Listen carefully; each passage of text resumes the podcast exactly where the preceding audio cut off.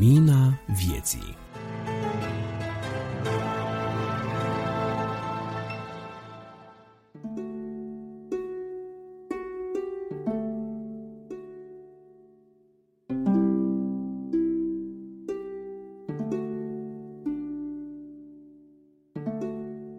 Această publicație este un glas în care s-a adunat sentimentul de dragoste din mai multe inimi pentru aproapele lor.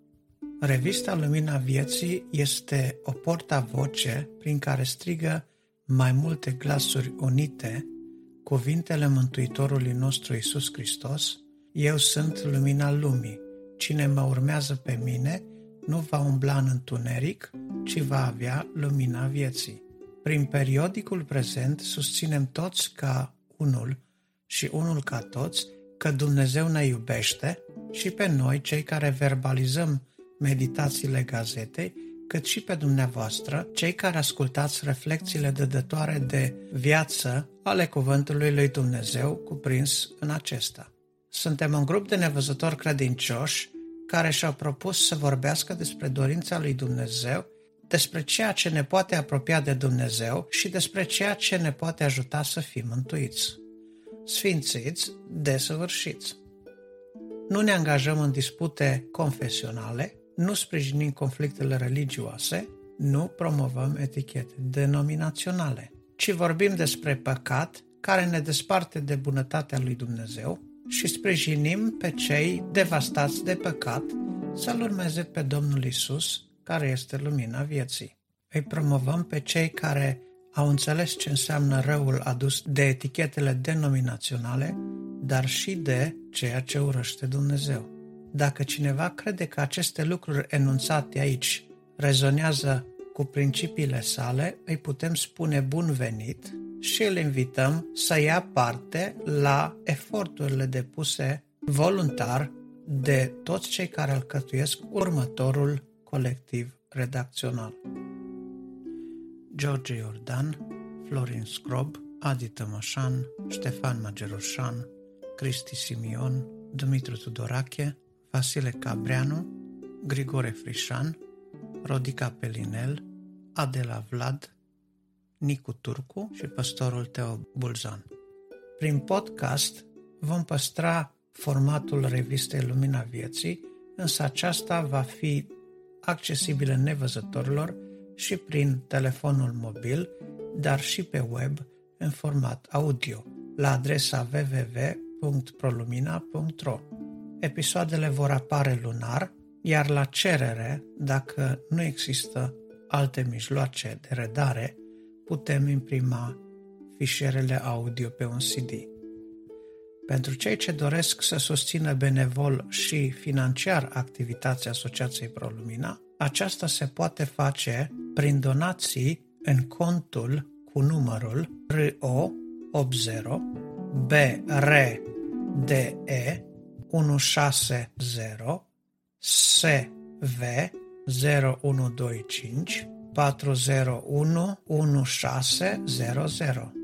De asemenea, conform legii finanțării ONG-urilor, puteți contribui cu 2% din venitul dumneavoastră în beneficiul Asociației ProLumina. Pentru aceasta, vă rugăm să ne contactați pentru a vă da toate informațiile necessarie.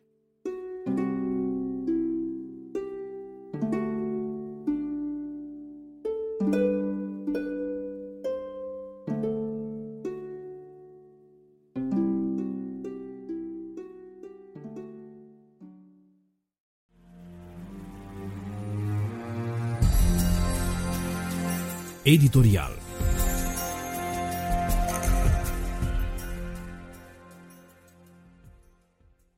Într-o lume în care se stinge vocea celui ce poate striga despre adevărata valoare, într-o lume unde oamenii socotesc normalitățile ca fiind anormale, anomaliile ca fiind firești, parcă nici nu mai știm în ce să credem sau în cine să credem. Într-o perioadă în care sunt tot mai rare cuvinte ca mulțumesc sau ai avut dreptate, ne punem întrebarea în ce lume trăim. Chiar și faptul de a suna pe cineva la telefon să-l întreb dacă este bine sau dacă îl poți ajuta cu ceva, se socotește anormalitate. Mă întreb după ce criterii mai pot profesorii să facă educație copiilor din clasele 1-4. Așa cum știm, în ultima vreme în America nu se ține cont de vitrine, nici de clădiri, de costuri, dar nici de cultură. Se distrug în masă statui istorice. În Portland a fost distrusă statuia cu cele 10 porunci. La dărâmarea turnurilor gemene, evanghelistul Billy Graham a fost întrebat de către poporul american unde era Dumnezeu în acele momente. Îmi amintesc și acum răspunsul lui Billy Graham. În urmă cu decenii, pe pereții școlilor erau zugrăvite versete din Scriptură. Le-au dat afară. Acum, după ce o națiune l-a eliminat pe Dumnezeu, tot ea dorește să afle unde este Dumnezeu în asemenea momente. În Statele Unite, un grup de sataniști a vrut să pună statuia lui Satan în fața primăriei, dar nu au fost lăsați. Într-o piață din California a fost arse mai multe Biblii. Asistăm la nesiguranță socială și economică, la nesiguranță globală din punct de vedere al religiei, la nesiguranță în sistemul sanitar sau politic. Oare ce ar putea să ne dea echilibru și capacitatea să înțelegem unde ne aflăm? Cu toții acceptăm că omenirea se îndreaptă către dezastru. Întreaga planetă este răscolită de epidemie, de instabilitate și cel mai dureros de imoralitate. Elasticitatea normelor legale, deformarea principiilor morale, limbajul șablon din predicile păstorilor și preoților din toate confesiunile religioase, fără să fie urmate de o trăire potrivită cu vorbirea, toate acestea ne pot conduce la decadență, la neconcordanță, la devalorizare, în final la pierderea umanității. Evanghelia după Luca, în capitolul 13, relatează următoarele. În vremea aceea, au venit unii și au istorisit lui Isus ce se întâmplase unor galileeni al căror sânge îl amestecase Pilat cu jerfele lor. Credeți voi, le-a răspuns Isus, că acest galileen a fost mai păcătoși decât toți ceilalți galileeni pentru că au pățit astfel? Eu vă spun nu, ci dacă nu vă pocăiți, toți veți pieri la fel.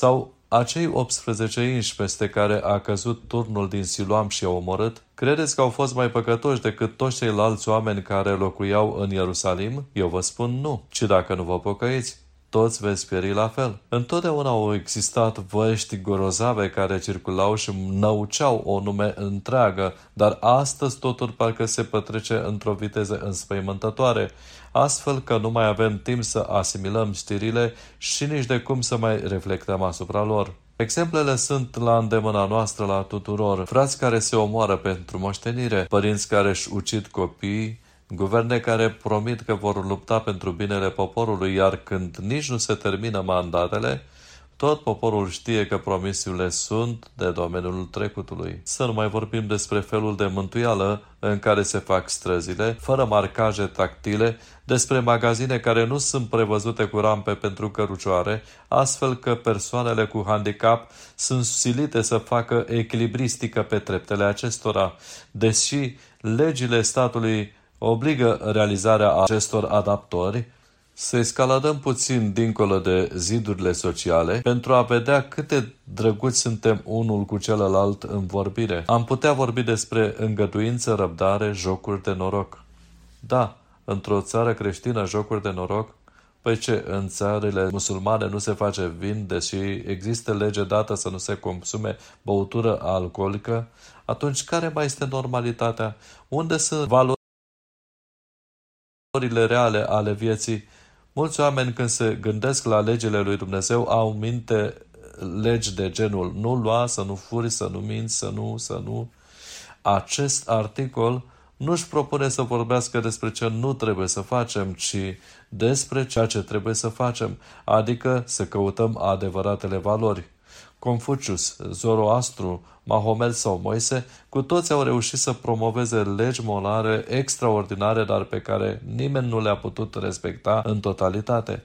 Oare Domnul Isus a venit în lume numai pentru a ne aduce la cunoștință norme mai bune decât a lui Confucius sau Mahomet? Vorbeam odată cu cineva și la un moment dat, acea persoană a spus Toată religia a fost inventată pentru a manipula masele pe către ceea ce au dorit conducătorii lor. Este posibil însă Domnul Isus n-a venit pe pământ și n-a murit numai pentru a aduce o religie mai bună, ci pentru a mă așeza pe mine în prezența dragostei lui Dumnezeu. Da, Biblia schimbă conduita, modifică optica asupra ceea ce este bine pentru viața aceasta și ce este bine pentru viața eternă. Îmi schimbă caracterul, mă face mai empatic, mai înțelegător în contextul în care privesc la sacrificiul Domnului Isus. Dacă nu privesc la jertfa Lui, nu pot înțelege nici legile și nu pot să-mi schimb nici conduita. Numai prin Gorgota pot cunoaște ca o iubi. Nu e o normă, ci o favoare pe care mi-o oferă Dumnezeu în urma iertării dăluite de El. Într-o formă sau alta, fiecare din noi vom părăsi acest pământ prin moarte, dar se pune problema dacă vom muri împăcați cu Dumnezeu prin pocăință sau rămași în păcat. După cum s-a descris în numărul precedent, toți avem nevoie de pocăință. În acest număr vrem să ne reamintim că toți trebuie să ne pocăim pentru a nu pieri, la fel ca galileenii sau cei care au fost distruși de turnul silualmului. După cum am citat din versetele biblice de mai sus, meditând la cele două episoade, ne putem gândi că aceste două categorii de oameni au avut parte de o moarte năpraznică, astfel că poate nici n-au avut timp să mai spună ceva sau să se mai gândească la Dumnezeu. Era la centru de vacanță de la Lazuri un nevăzător tare drag mie, care a învățat pe de rost multe cântări creștine. Se numea Deacon Valer. Într-o zi cineva din biserica noastră a venit să viziteze pe cei din acest centru. Auzindu-l pe Valer cântând așa de frumos, îl întrebă, tu cum te numești? Răspunsul a venit instant. Valer, răspunse fratele vizitator, te cheamă ca și pe mine când eram mic. Părinții mă strigau Valerică și tata îmi spunea așa, Măi, Valerică, trebuie să spun că fără Domnul Isus ești valoare mică. Dar dacă îl primești pe Domnul Isus în viața ta, se schimbă totul. Astfel, fratele Valerică l-a învățat pe Valer de la Dumbrăveni cum este cu valoarea pe care o vă dă Domnul Isus unui suflet care crede în El și se pocăiește. Așadar, Domnul Isus restaurează adevărata valoare umană și societatea începând cu mine și cu tine. Trebuie ca eu să-mi văd neputința de a atinge perfecțiunea prin ceea ce fac fără El, față de pocăința de păcatele mele. Domnul să ne ajute la aceasta pe toți să avem cu noi adevărata valoare pentru ca prin mine și prin tine să putem înflori societatea în care trăim.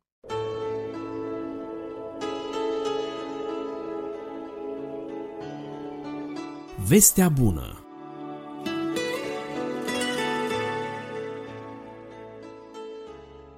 Am intitulat meditația care ne stă în față Vorbirea, caracteristici, consecințe și soluții.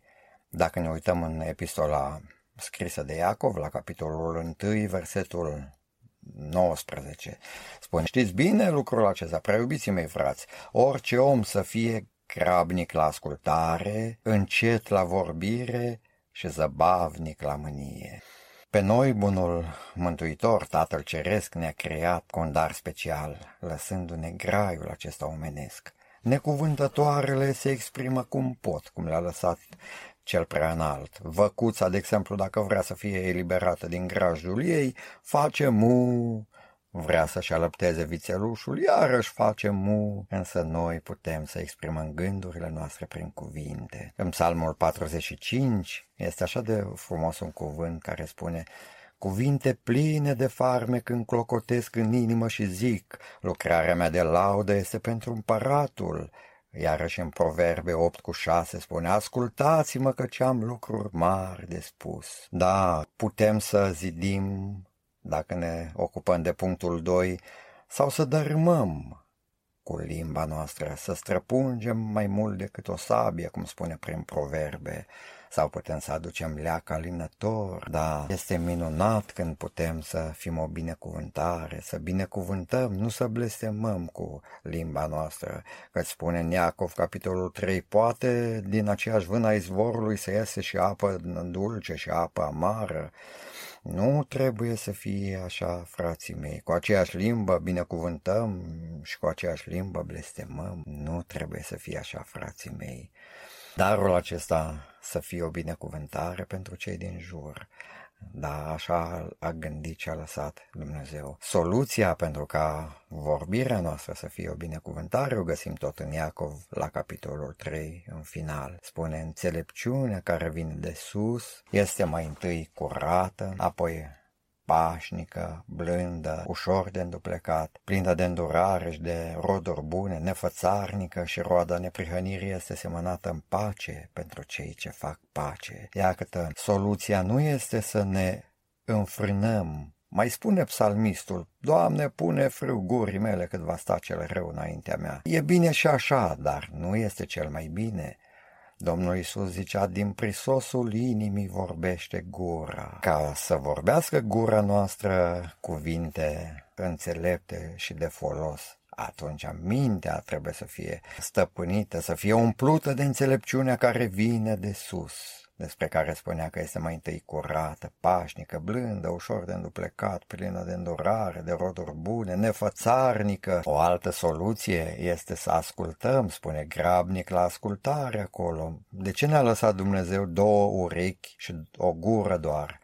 Urechile sunt deschise tot timpul, pe când gura are două buze și două șiruri de dinți, să ne mai mușcăm limba câteodată. În Biblie, dacă ne uităm, mai des vom auzi cuvântul acesta din partea lui Dumnezeu. Ascultă, ascultă, mult mai des. Suntem învățați să ascultăm decât să vorbim. Deci, suntem ființe superioare, cu un dar extraordinar, să exprimăm prin cuvinte gândurile noastre. Putem să zidim sau să dărâmăm cu limba noastră. Depinde ce este în minte. Oare ne vom cerceta în fața acestei realități. Dacă nu greșește cineva în vorbire, spune tot Iacob, este un om desăvârșit. Nimeni n-a ajuns desăvârșit încă și totuși suntem chemați să urcăm mai sus pe treptele desăvârșirii. Haide să ne cercetăm mintea noastră, că de acolo iese binele sau răul pe buzele noastre. Se mai spune vorba aceasta, este un om sau o femeie așa de bună sau de bun la suflet, dar rău sau rea de gură. Fals, nu se există așa ceva. Pentru că vorbele care le rostesc, nu le rostesc din mintea altuia, le rostesc din mintea mea. Limba este doar și corzile vocale sunt doar difuzorul de la telefon care transmite ceea ce este acolo în lăuntru. Dacă este o muzică frumoasă, dacă este un cuvânt frumos, difuzorul respectiv nu are ce să transmite decât ceea ce îi se oferă. Așa este și cu limba noastră. Dacă în mintea noastră este curăție, este înțelepciune, este bunătate, este blândețe, este dragoste, este cuvântul lui Dumnezeu, limba nu va avea ce spune altceva decât ce este în mintea noastră. Atât îmi place de mult cum spune că înțelepciunea care vine de sus este pașnică, este blândă, spune că mai întâi curată, da, este și blândă. Ascultând despre un bătrânel, căruia i-a venit o telegramă de la copilul lui. Vine poștașul, om grăbit cu multe scrisori, îi spune bătrânelul, citește-mi, te rog, citește-mi telegrama. Repede, poștașul citește acolo. Tată, am probleme, trimite-mi bani. Îi trântește telegrama pe masă și ușa și se duce în drumul lui. Începe bătrânul să plângă și spune, Atâta, a, atâta timp l-am crescut cu drag, i-am oferit tot ce am avut și banii mei și truda mea și uite ce urât vorbește fiul meu cu mine. E, s-a mai liniștit el, după amiază vine un vecin de-a lui, un om blând și liniștit, și de acum bătrânelul zice, n-ai vrea să-mi citești încă o dată? Am primit o telegramă de la copilul meu și parcă aș vrea să o mai aud odată. O ia vecinul și cu blândețe citește. Tată, am probleme, trimitem niște bani. Vai, dar ce frumos grăiește fiul meu. Azi dimineață striga la mine, dar uite acum atât de frumos. Păi cum să nu-i trimit? Eu îi trimite, bunul Dumnezeu să-l ajute să scape din problemele și din năcazurile lui. Așa de frumos mi-a vorbit fiul meu. O, Doamne, ajută-ne să ne cercetăm mintea noastră, să vedem ce este în mintea noastră, ce am pus în mintea noastră astăzi, ieri. Oare punem noi cuvântul lui Dumnezeu, ascultăm cuvintele înțelepților sau ne hrănim cu gunoaie, ne hrănim. Odată era toamnă și pe plajă, după închiderea sezonului, se plimbau niște oameni și au văzut pescăruși fără viață întrebau pe cei ce se ocupau cu curățenia, de ce sunt moarte păsărelele acestea frumoase? Păi Ele, în timpul sezonului, au fost învățate de turiști să se hrănească cu altfel de mâncare decât hrana lor naturală care este peștele. Le-au dat oamenii tot felul și după ce au plecat ei și-au pierdut gustul pentru mâncare adevărată și uite, au murit de foame. Haide să înlăturăm orice hrană proastă, mă iertați de cuvântul acesta, dar este atâta gunoi în uh, multe cărți, în multe învățături și în multe cuvinte și emisiuni și așa mai departe. Haideți să căutăm cuvintele înțelepților, să stăm la masă cu oamenii lui Dumnezeu să stăm la masă cu Domnul Isus Hristos, ascultând Sfânta Scriptură, cântările cerului, să fie mintea noastră curățită, umplută de Dumnezeu, de cuvântul său, de prezența Lui. Și atunci sigur că limba noastră va rosti cuvintele cerului, vom vorbi, nu știu în ce limbă vom vorbi în cer, care, care ar fi fost oare limba ce au vorbit-o oamenii înainte de turnul Babel, că era o singură limbă, un singur popor, dar în mintea lor s-au născut gândurile să, să facă un turn a cărui vârf să atingă cerul și Dumnezeu a intervenit și le-a încurcat limba. Nu s-au mai putut înțelege pentru că au gândit și au vorbit ce nu trebuia.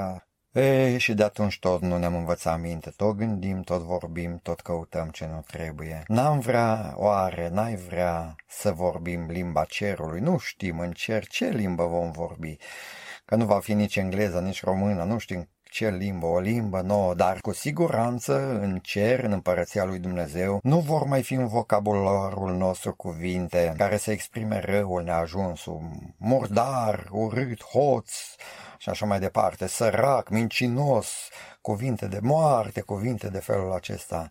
Haideți să învățăm să vorbim limba cerului de aici, de pe pământ, ascultându-L pe Dumnezeu, pe Domnul cerului, pe Domnul Isus Hristos, să ne călăuzească El mintea. Haideți să fim, cum spunea Iacov, orice om să fie grabnic la ascultare, să ascultăm întâi, să ascultăm, apoi încet la vorbire, să gândim, omul înțeleg, gândește înainte de a vorbi, deci grabnic la ascultare, încet la vorbire și zăbavnic la mânie. Așadar, vă doresc din toată inima soluția aceasta binecuvântată care o găsim în cuvânt, înțelepciunea care vine de sus, vorbirea noastră să fie întotdeauna cu har, dreasă cu sare.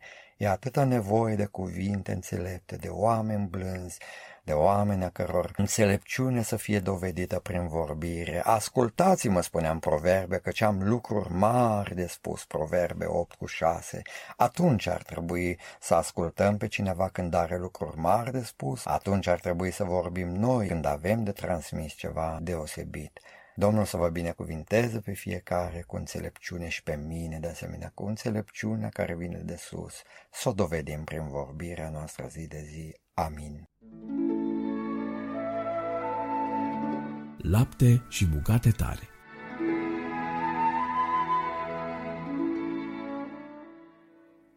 În rubrica Lapte și bucate tari din acest număr avem două mesaje. În primă parte, îl ascultăm pe pastorul Teo Pulzan vorbind din 1 Tesaloniceni, capitolul 4. În a doua parte vorbește Florin Scrob. Dragii mei frați și surori în Domnul, la solicitarea fratelui George de a avea adresa câteva cuvinte, am stat înainte Domnului să găsesc un cuvânt din partea Domnului pentru voi și n-a fost uh, ușor să găsesc un cuvânt potrivit dar cred că ceea ce am primit din partea Domnului este, fiind din partea Domnului, cred că să vă fie folositor fiecăruia. Gândurile pe care vreau, vreau să vi le transmit sunt din 1 uh, Tesaloniceni, capitolul 4. Acest capitol este uh, recunoscut ca fiind uh, un capitol care vorbește despre răpirea bisericii, dar înainte de a vorbi de, despre aceasta, la începutul acestui capitol sunt câteva versete care au de-a face, au legătură cu trăirea noastră de fiecare zi. De aceea, acest capitol începe cu uh, cuvintele încolo fraților. Deci, dincolo de ce se întâmplă în lumea aceasta care ar putea să ne producă suferință, tensiune, frică, îngrijorare, dincolo de toate acestea, Dumnezeu are altceva de spus pentru noi.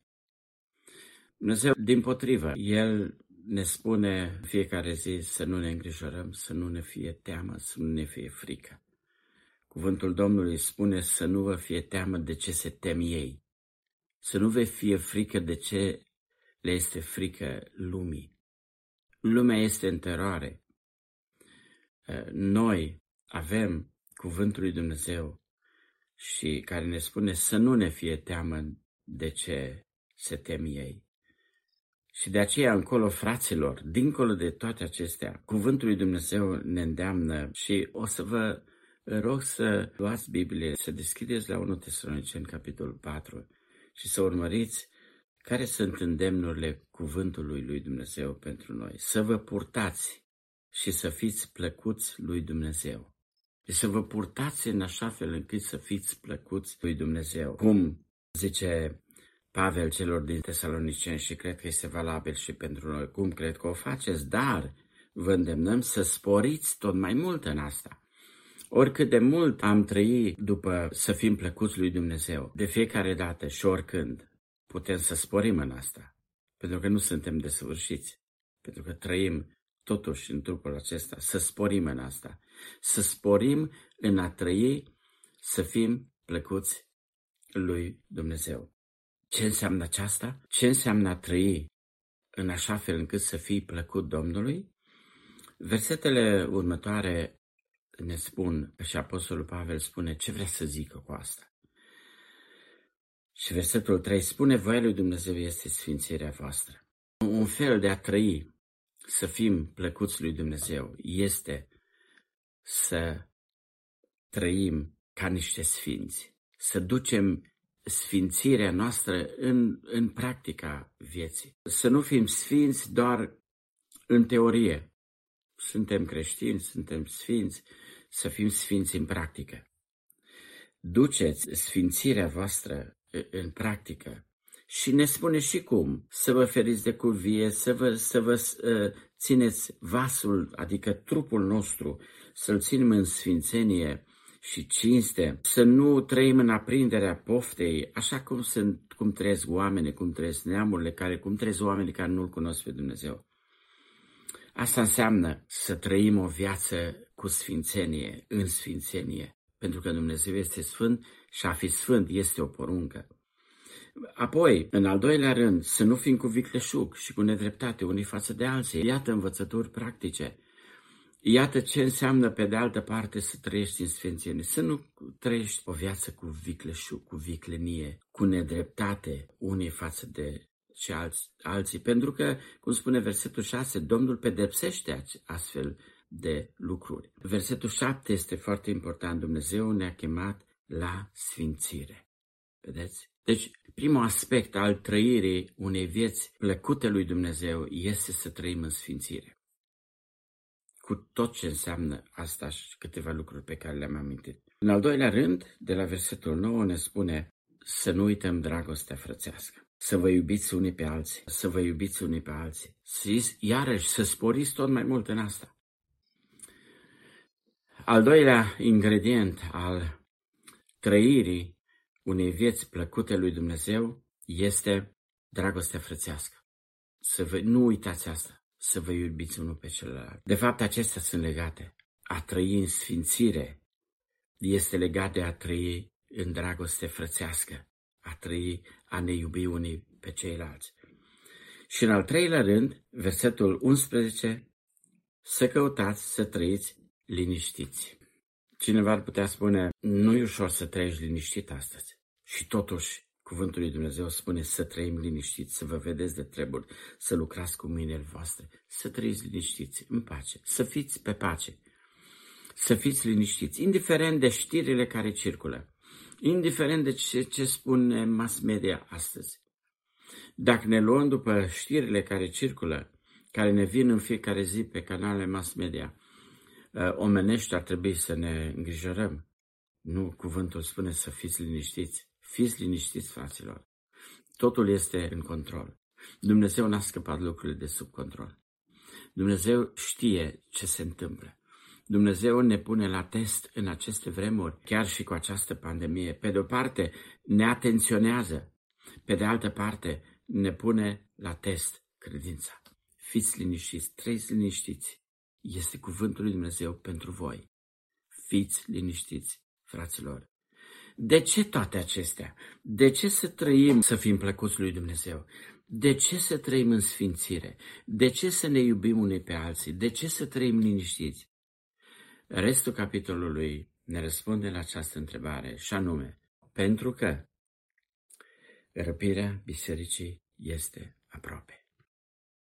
Este la ușă. Este următorul eveniment care se va întâmpla cu siguranță. Am avut parte de o viziune, de un vis în care l-am văzut pe Hristos venind pe nori.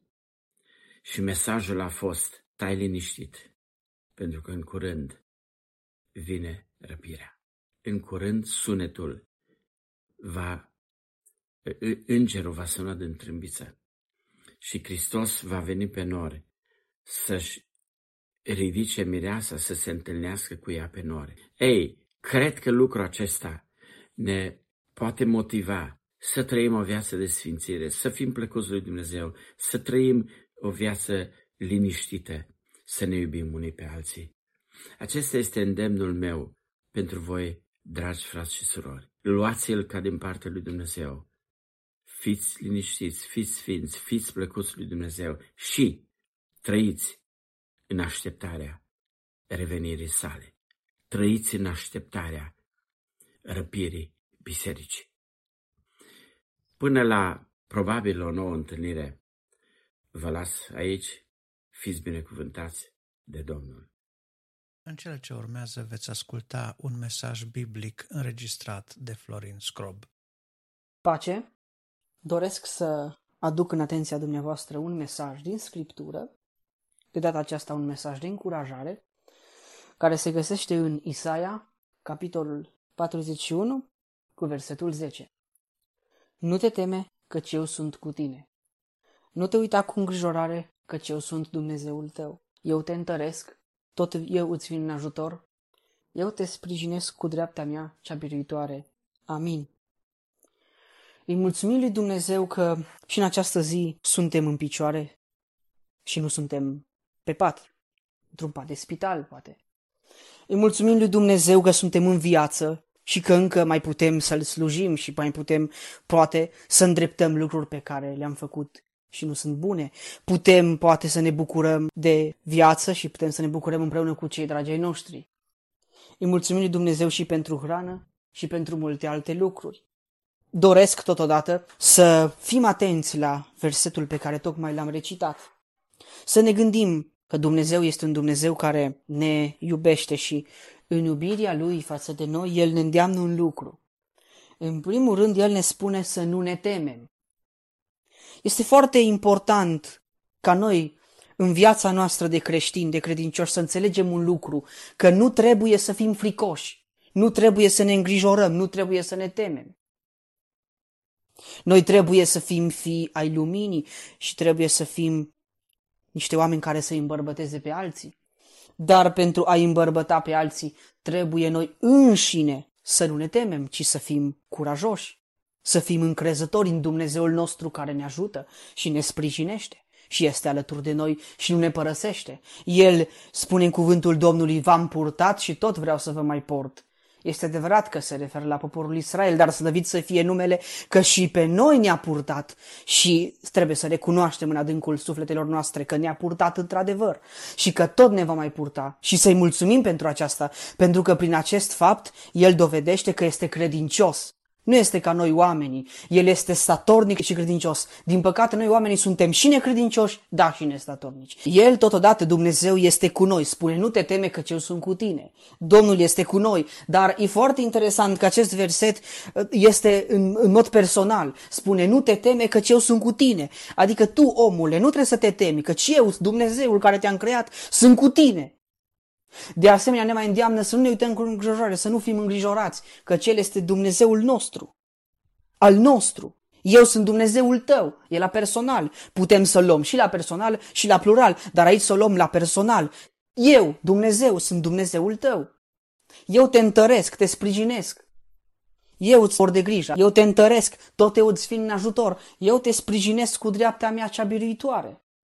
Observăm aici că Dumnezeul nostru este un Dumnezeu care este biruitor, lăudat să fie numele în veci. El biruiește, El nu este biruit, ci este biruitor și nu este biruitor doar în unele momente și în unele circumstanțe. El este biruitor mereu, tot timpul este biruitor. Pe lângă faptul că Dumnezeu este omniscient, adică El știe tot, el este omnipotent, El poate totul, este omniprezent, este prezent peste tot și ochii Lui văd pe fiii oamenilor și văd pe toți oamenii și El îi are în vedere pe toți. Totodată, Dumnezeu este biruitor în toate domeniile. El poate să biruiască. Isus Hristos, când a venit pe acest pământ, El a fost biruitor. L-a biruit pe satana, când a fost ispitit, Domnul Isus l-a biruit pe Satan, a biruit apoi pe farisei, a, bi- a fost biruitor înaintea fariseilor, nu s-a lăsat, nu a căzut înaintea lor și prin vorbele lui și prin înțelepciunea lui, Domnul Isus a ieșit învingător. Și farisei n-au mai avut ce să facă. Preoții n-au mai avut ce să facă. Fariseii, saduchei n-au mai avut ce să facă. Într-un cuvânt, toți cei care îl urau nu au mai avut ce să facă și au trebuit să recunoască că Domnul Isus este înțelept și că este înțelepciunea întruchipată. Că le-a plăcut sau nu. Da? Domnul Isus a biruit moartea pe cruce, l-a biruit pe Satan prin faptul că a murit. El a fost biruitor pentru că el prin moartea lui a răscumpărat lumea de păcate. Și a treia zi Domnul Isus a înviat și prin asta e biruitor pentru simplu fapt că nu s-a lăsat biruit de moarte, ci el însuși a biruit moartea prin faptul că a înviat a treia zi după Scripturi. El s-a înălțat la cer, a trimis Duhul Său cel Sfânt pentru ca și noi să putem fi biruitori și acum șade la dreapta Tatălui și mijlocește pentru noi, El, omul Iisus Hristos, este mijlocitorul între noi și Dumnezeu, pentru ca noi să putem fi biruitori și să biruim moartea și să-L biruim pe Satan și să-L biruim pe cel rău și să biruim păcatul. De asemenea, în cuvântul lui Dumnezeu spune, supuneți-vă tare sub mâna tare lui Dumnezeu, împotriviți-vă tare diavolului și El va fugi de la voi. Dacă ne împotrivim tare, Astfel arătăm că suntem biruitori și în consecință Satan va fugi de la noi. Așadar Dumnezeu este biruitor. Și noi putem fi biruitori, dar cu condiția să rămânem ancorați în Dumnezeu, temelia noastră să fie Isus Hristos. Și mai este o condiție, să fim fi ai luminii, să trăim ca niște fii ai luminii într-o lume întunecată și moartă, să trăim așa cum dorește Isus Hristos. Domnul să vă binecuvânteze pe toți și sper ca acest mesaj să vă aducă în sufletele voastre pace, liniște și să vă aducă încrederea în Dumnezeul care a venit pe pământ pentru noi. Să-i mulțumim Lui că a venit pentru noi și să-L rugăm pe Domnul Isus să ne dea putere. Amin.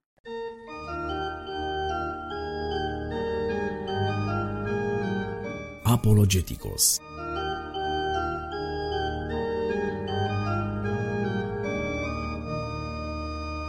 Bine v-am regăsit, stimați ascultători. Adi Tămășan la microfon aici în cadrul rubricii Apologeticos. Și astăzi vom asculta un nou episod din viața martirilor și apologeților creștini, iar astăzi avem plăcerea să primim câteva informații despre Ignațiu din Antiohia.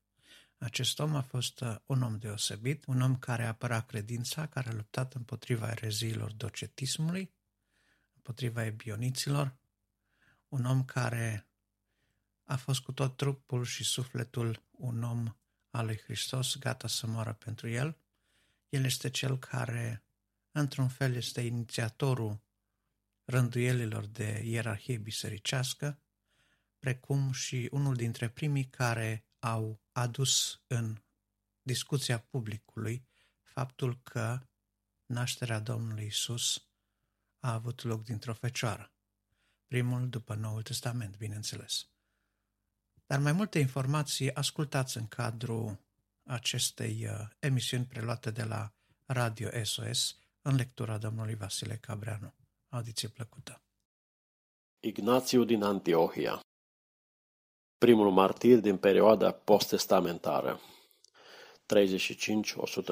35-107 S-a consemnat pe drept cuvânt că primul secol de după învierea lui Hristos, a fost un secol de mare necaz pentru oamenii care îl acceptau pe Dumnezeu și pe Isus ca mântuitor. Împăratul Roman Nero, un dictator și căutător de plăceri, a început persecuția în anul 64 după Hristos, când i-a acuzat pe creștini de marele incendiu care a distrus jumătate din Roma. Apostolii Petru și Pavel, alături de alte mii de creștini, au căzut și ei victime persecuției ce s-a pornit. După câteva decenii, împăratul Traian a căutat să universalizeze stăpânirea sa prin adoptarea unei singure religii. Ca urmare, el a decretat că toți creștinii să se unească cu semenilor păgâni în închinare la zei. Ceea ce a urmat în viața curajoasă a lui Ignațiu din Antiohia a fost de-a dreptul determinant în încurajarea primei generații de creștini de a persevera și de a birui în credința lor, chiar și în fața morții. Ignațiu avea să moară, știa lucrul acesta, dorea lucrul acesta. Singura problemă posibilă pe care o vedea era amestecul creștinilor. Mă tem de bunătatea voastră, care m-ar putea păgubi, a scris el creștinilor romani, care doreau să le libereze. S-ar putea ca planurile voastre să reușească, iar dacă nu dați ascultare cererii mele, îmi va fi foarte greu să ajung la Dumnezeu. Acesta era adevăratul scop al lui Ignațiu, să-L urmeze și în moarte pe Dumnezeul nostru, pe Isus Hristos. Dacă creștinii doreau cu adevărat să facă ceva, atunci trebuiau să se roage ca el să poată rămâne credincios. Citez. Dacă veți păstra tăcerea cu privire la mine, voi deveni un cuvânt al lui Dumnezeu. Dar dacă vă lăsați răpiți de iubire cu care îmi tratați carnea, voi continua să nu fiu nimic altceva decât glasul unui om. Închei citatul. Fiind cel de-al doilea, sau după părerea altora, al treilea episcop al Antiohiei, una dintre cele mai importante biserici ale vremii, a fost fără îndoială unul dintre cei mai renumiți creștini din perioada imediat următoare perioadei apostolice. Antiohia a fost însă și locul unor dispute religioase și, deși Ignațiu a denunțat zavistia, numind-o începutul răului, după părerea unora a participat și el la ea. Ignațiu a scris cu sarcasm bisericii din Magnesia, în apropiere de Efes, despre ebioniți care afirmau necesitatea respectării regulamentelor evreiești. Citez. Este revoltător să rostești numele lui Isus Hristos și să trăiești în iudaism. Închei citatul. Atacuri similare au fost lansate și împotriva docetiștilor, care credeau că Hristos a fost doar în aparență uman. Oricine crede astfel de aiureli că Hristos a suferit doar în aparență, nu poate fi considerat un martir adevărat, a afirmat Ignațiu. A fost probabil arestat din cauza acuzației de ateism, adică negarea zeilor romani, și dus de la Antiohia la Roma, sub escorta a zece soldați. Aproape la fiecare oprire era întâmpinat de conducătorii bisericilor locale, iar în timpul călătoriei, fiind ajutat de un secretar, a scris șapte scrisori. Deși faima lui se datorează faptului că a fost unul dintre primii martiri ai bisericii, scrisorile sale au slujit și la consemnarea dezvoltării rapide a ierarhiei bisericești. Să urmați voi toți pe episcop, așa cum Isus Hristos l-a urmat pe Tatăl, scria Ignațiu către biserica din Smirna, păstorită de Policarp. Acolo unde se arată episcopul, acolo să fie și poporul, așa cum oriunde se află Hristos Isus, se găsește și Biserica Catolică. Este nelegitim ca cineva să boteze sau să țină o masă de dragoste în afară de episcop. A continuat el să scrie în scrisoarea adresată bisericii din Smirna. Această învățătură este remarcabilă și prin faptul că în scrisoare Ignațiu folosește pentru prima dată expresia biserică catolică, cu sensul de biserica universală. De asemenea, Ignațiu este cel din tâi care vorbește, în afară de Noul Testament, despre nașterea lui Isus din fecioară. Caracterul lui Ignațiu, dezvăluit din propriile sale scrieri și, de asemenea, din cele ale contemporanilor săi, a fost caracterul unui adevărat atlet al lui Hristos. Cinstea de creștin, episcop și martir a fost bine meritată de către acest energic ostaș al credinței. Consacrarea plină de entuziasm pentru slujbă, dragostea plină de pasiune pentru sacrificiu și cutezanța neînfricată în apărarea adevărului creștin au fost trăsăturile lui principale. Fiecare rând din scrierile sale emană zelul său pentru bunăstarea spirituală a celor pe care îi sluja. A fost extrem de vigilent, de teamă ca sfinții lui tovarăși să nu fie infectați de ereziile amenințătoare din vremea aceea. S-a rugat mereu pentru ei ca credința și curajul lor să nu slăbească în ziua persecuției și a morții. Ignațiu a fost în toate privințele un veritabil păstor al sufletelor, ca un păstor bun care își dă viața pentru oile sale. Detaliile morții lui Ignațiu s-au pierdut pentru istorie, însă nu și dorința pe care a avut-o ca viața lui să conteze. Citez. Acum încep să fiu ucenic. Lăsați să cadă asupra mea focul și crucea, turme de fiare sălbatice, oase zdrobite, desmembrarea trupului, atât timp cât îl am pe Iisus Hristos. Închei citatul. Profunzimi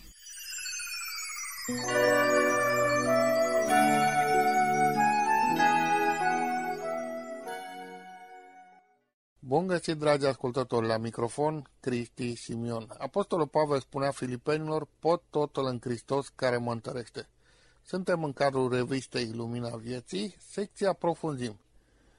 Avem o poezie deosebit de frumoasă, Ferește-mă, Doamne, de găin, autor Ernest Walter Herman, care o și recită, și o meditație. Clipa de adevăr. Dumitru Tudurache este cel care o va spune. Haideți să ascultăm.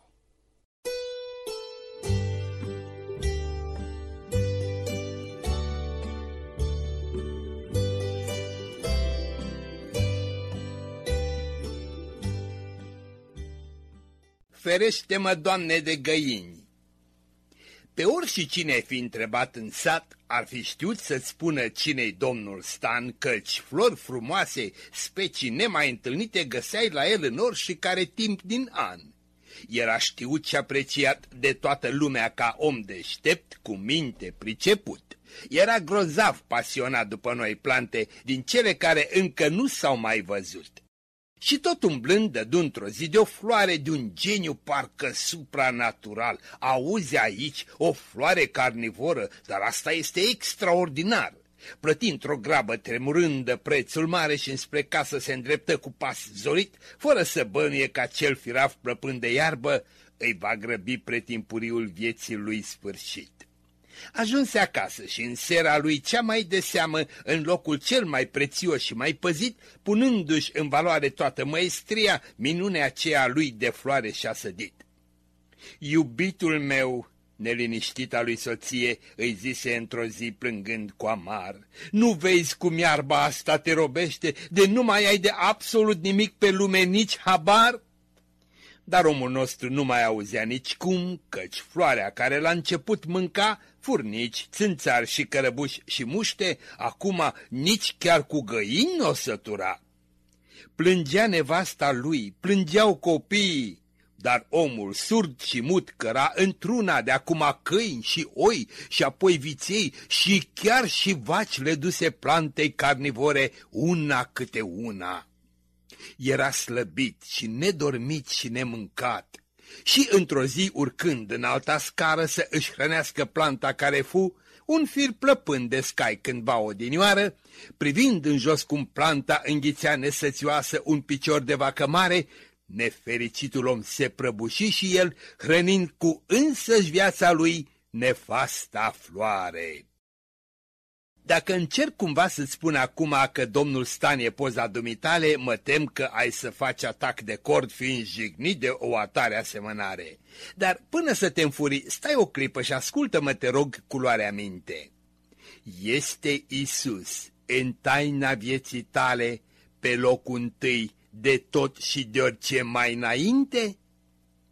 Gândește-te adânc și serios creștine, căci planta asta, foarte inocentă la început, nu este în viața ta de credincios decât aceea ce te-a făcut din dragostea întâi să fii căzut.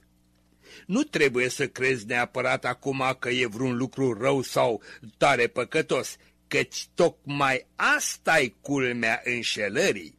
Ești dus la rău prin ce e aparent nevinovat și chiar frumos. N-am văzut noi pe domnul Stan din poezie?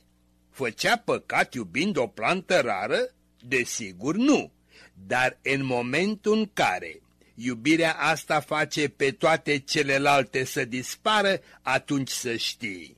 Oricât de inocentă-i floarea, devine pentru tine o blestemată poartă care îți deschide cărarea spre pieire și înspre o veșnică nefericită soartă.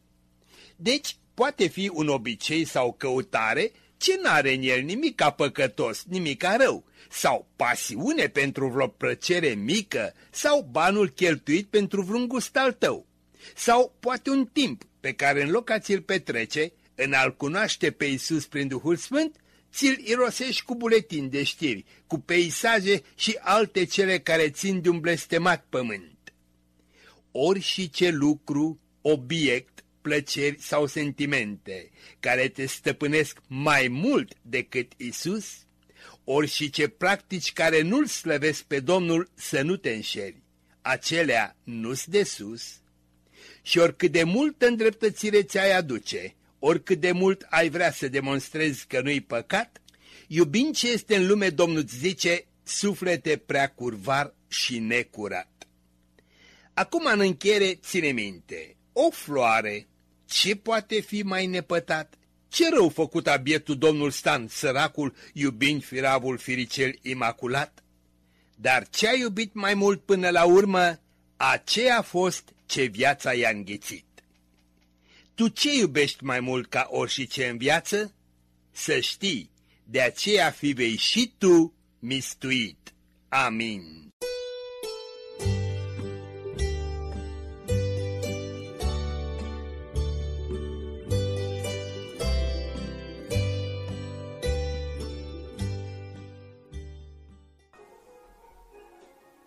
Dacă vrei cu adevărat să-ți schimbi destinul, dacă vrei să-ți construiești un destin nou și să așezi la temelia acestui deziderat un nou mod de gândire, o nouă simțire, o nouă viziune, atunci este absolut necesar ca privirea ta, ca privirea gândului tău, a minții tale, să fie numai înainte. Nevasta lui Lot uh, ne transmite un mesaj clar. Nu poți să mergi înainte cu gândul înapoi. Nu poți merge înainte cu privirea înapoi. Fiindcă ori mergi cu îndoială faptului că ceea ce ai lăsat în urmă merita atenția ta, merita să zăbovești, merita viața ta. Ori te vei întoarce înapoi de la jumătatea drumului sau poate chiar atunci când uh, erai pe punctul să faci ultimul pas. Așadar, nu-ți poți construi un destin nou cu lucruri vechi, fiindcă nimeni nu coase petice de material vechi la o haină nouă și nici nu pune vin nou în burdufuri vechi. Fiindcă urmarea este una dezastruoasă și nedorită. Nu este ușor să-ți construiești un destin nou. Dar cel mai mare învățător al tuturor timpurilor, Domnul Isus Hristos, ne spune că este cu putință. El spune că metoda sigură este ca în fiecare zi să privești la ținta pe care ți-ai pus. Și privind la această țintă, să lepezi rând pe rând din lucrurile vechi până când nu va mai fi nimic de lepădat. Numai atunci când vei reuși să te conectezi cu totul la ținta cea nouă pe care ți-ai propus-o, fără ca alte lucruri din trecut pe care nu le-ai dorit să te mai poată trage înapoi, doar atunci vei reuși.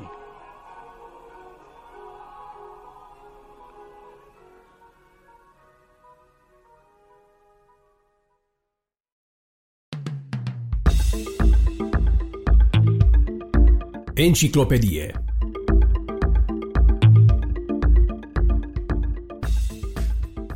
În prima parte a rubricii Enciclopedie veți asculta o mică emisiune preluată de la Radio Voce Evangheliei denumită Momentele Creației. Protagoniștii ei, precum și realizatorul, vor fi menționați în cadrul emisiunii. Sunt lucruri pe care copiii noștri le învață la liceu și despre care vom auzi la Momentele Creației de astăzi. Iar acum, invitatul ediției, Dr. Livius Percy.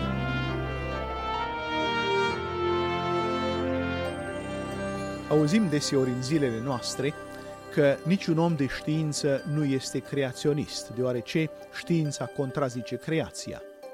Adevărul este că majoritatea fondatorilor diferitelor discipline ale științei moderne au fost creaționiști, la fel cum sunt și mulți oameni de știință contemporani. Unul din cei mai faimoși oameni de știință ai tuturor timpurilor a fost Robert Boyle. El a trăit la sfârșitul secolului al XVII-lea și a făcut lucrări de pionierat atât în chimie cât și în fizică. Probabil că sunteți familiar cu legea lui Boyle, care stabilește o relație între presiune, temperatură și volumul gazului. Legea lui Boyle este studiată astăzi de fiecare elev de liceu. Boyle a fost un creștin devotat. El a contribuit cu sume foarte mari de bani la traducerea Bibliei în limbi în care nu era tradusă încă. De asemenea, Boyle a fost foarte preocupat de cei care, în zilele sale, credeau că știința poate dovedi că Biblia este greșită. Acești oameni au fost precursorii evoluționiștilor moderni. Pentru a combate această idee în știință, Boyle, împreună cu alții, a înființat Societatea Regală din Londra, ca una dintre cele mai vechi organizații creaționiste moderne. Prin testamentul său, el a finanțat celebrele prelegeri Boyle, care erau menite să ofere puncte de vedere științifice care susțin adevărul Bibliei. Robert Boyle a afirmat că știința este o lucrare religioasă, al cărei rol este să învețe mai mult despre lucrarea Creatorului.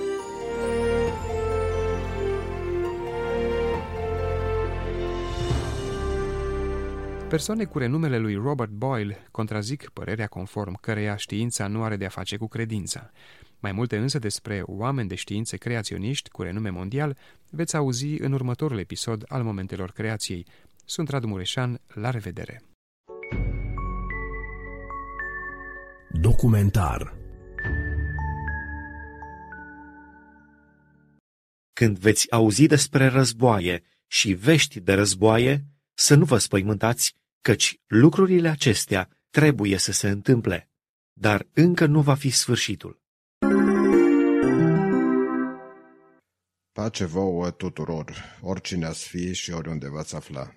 Sunt Grigore Frișan și în această ediție a revistei Lumina Vieții vă prezint câteva știri de interes pentru lumea creștină în lectura lui Andrei, vocea masculină pentru limba română oferită de către Microsoft. Ascultați, reflectați și, indiferent de vicisitudinile actuale, spuneți împreună cu mine, binecuvântat fie Dumnezeu al cărui cuvânt de viață. Amin. Un grup de specialiști de la Viena a evidențiat o creștere accentuată a violenței antireligioase din Franța din ultimii 12 ani. Mai multe incidente având loc în ultima perioadă, incluzând incendiul recent din interiorul catedralei istorice din Nantes. În prezent, grupul de la Viena privind intoleranța și discriminarea împotriva creștinilor din Europa OIDACE, este singurul de pe continent care abordează discriminările cu care se confruntă creștinii europeni. Directorul executiv OIDACE, Ian Fantini, a evidențiat problema incidentelor actuale într-un interviu acordat postului de Christian Post. Guvernul francez a raportat 275, așa numite, acte anticreștine, în 2008, incluzând orice are legătură cu o acțiune negativă săvârșită împotriva creștinilor, de la vandalizarea unei biserici, a unei statui, a unui cimitir sau chiar atacuri directe împotriva acestora, fizice sau morale. Dacă ne uităm la anii 2018 și 2019, numerele sunt puțin peste 1000 în fiecare an, deci cu 285 de procente mai multe, a declarat Fantini. Un raport al Ministerului de Interne francez a arătat că au existat aproximativ 1052 de incidente împotriva creștinilor înregistrate în 2019. Acestea au fost în principal acte de vandalism. Actele de anul trecut au fost împărțite în două categorii, fapte, 996 de incidente și amenințări, 56 de incidente a spus Fantini. Ceea ce este șocant în acest sens este cât de scăzute sunt numerele date de către guvern, a adăugat aceasta. Nu este clar de ce acele numere nu se potrivesc și guvernul francez nu a fost transparent cu privire la motivul pentru care ele nu sunt în concordanță. Ceea ce putem spune cu siguranță este că guvernul raportează aceste numere. S-ar sugera că cifra inferioară trebuie să fie minimul absolut, iar cifra raportată către OSCE este probabilă. Deci bănuiesc chiar că acest număr este mai mic decât cifrele reale, a notat Fantini. În ceea ce privește motivul care stă la baza atacurilor, Fantini a spus că acestea sunt adesea acte de vandalism cu un mesaj. Nu sunt ca niște grafiti unde se poate identifica ceea ce își doresc acești oameni, în comparație cu Spania, a spus ea. În Franța, vedem decapitarea statuilor, vedem distrugerea obiectelor prețioase. Aici nu mă refer la valoarea materială, ci distrugerea, de exemplu, a unor lucruri valoroase din punct de vedere spiritual. Practic nu ai putea face ceva mai rău într-o biserică decât să distrugi un lucru valoros spiritual. Directorul executiv Oidace consideră, de asemenea, că atacurile provin de obicei de la extremiștii islamiști sau diferite grupuri cu inclinații radicale de stânga, cum ar fi Antifa, anarhiști și feministe radicale. Sursa Cristian Hedlinez. Articol preluat din Știri Creștinero. Antisemitism în creștere. Încep cu evrei, dar nu se termină niciodată doar cu ei. Antisemitismul este în creștere pe tot globul, în special în Europa. Cele mai importante organizații evreiești din lume s-au reunit recent la New York pentru a discuta ce se poate face în acest sens, înrucât situația din ce în ce mai periculoasă din Europa amenință să se transfere și în America. Lui Adolf Hitler i-ar fi plăcut asta, un instantaneu al paradei carnavalului din acest an din orașul belgian Alst. Parada a prezentat o ilustrare în stil nazist a evreilor la com, așezați pe o grămadă de bani, unul din ei cu un șobolan pe umăr. Atunci când a fost confruntat de reprezentanții unor grupuri evreiești, primarul orașului de fapt a apărat-o acesta este același carnaval care în 2013 a prezentat un vagon de tren nazist care transporta evrei spre un lagăr de concentrare. Uneori, dovada antisemitismului în Europa este evidentă, iar alteori este subtilă ca atunci când evreii se mută în liniște dintr-un cartier, deoarece nu se mai simt în siguranță acolo. Echipa CBN News a călătorit prin Bruxelles împreună cu liderul evreiesc Joel Rubinfeld pentru a face o vizită la sinagoga din copilărie a acestuia, a cărei clădire a trebuit să fie vândută deoarece zona a devenit prea periculoasă pentru evrei. Nu mă mai simțeam în siguranță să vin cu familia aici. De aceea este bine că am părăsit acest loc și am plecat într-o zonă mai sigură, a spus el. Evreii au trăit la Bruxelles încă din primul secol. Mulți mai sunt încă aici. Însă mulți aleg să plece acum din cauza antisemitismului și a amenințărilor cu violența. Rubinfeld a spus, nu este Aliyah voiajul făcut de evrei spre Israel, ci este un aliat intern oameni care pleacă din orașul lor, rămân în aceeași țară, părăsesc însă orașul în care au trăit pentru a merge într-un alt oraș mai sigur, sau oamenii care părăsesc cartierul lor pentru că se simt amenințați ca evrei acolo și se mută într-un alt cartier unde se simt mai în siguranță.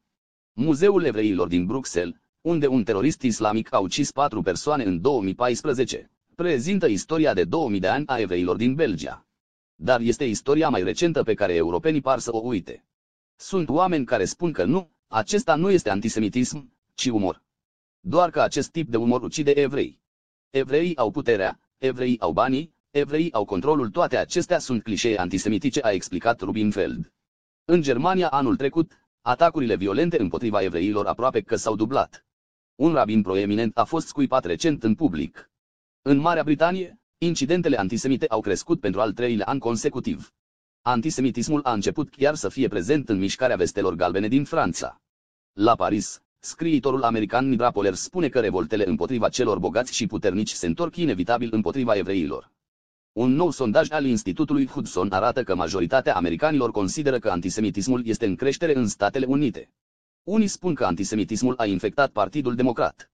Rubinfeld are un avertisment pentru creștini. Voi sunteți următorii. Vor veni mai multe probleme. Acum este doar începutul. Știm acest lucru. Știm asta despre antisemitism. Ei încep cu evrei. Dar nu se termină niciodată cu evrei, a mai spus Rubinfeld.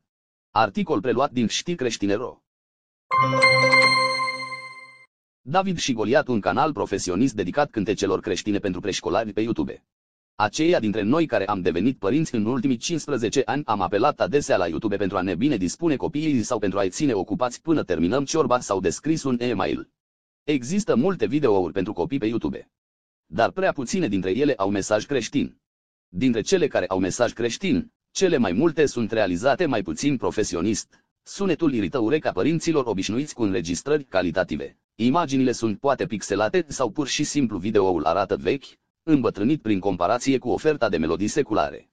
Copiii de grădiniță, aflați în anii formativi ai devenirii lor, trebuie să aibă cântece creștine, realizate profesionist, comparabile calitativ cu cele seculare. Astfel, părinții le vor putea transmite copiilor valorile lor și prin intermediul YouTube, platformă pe care părinții tineri o folosesc din ce în ce mai des.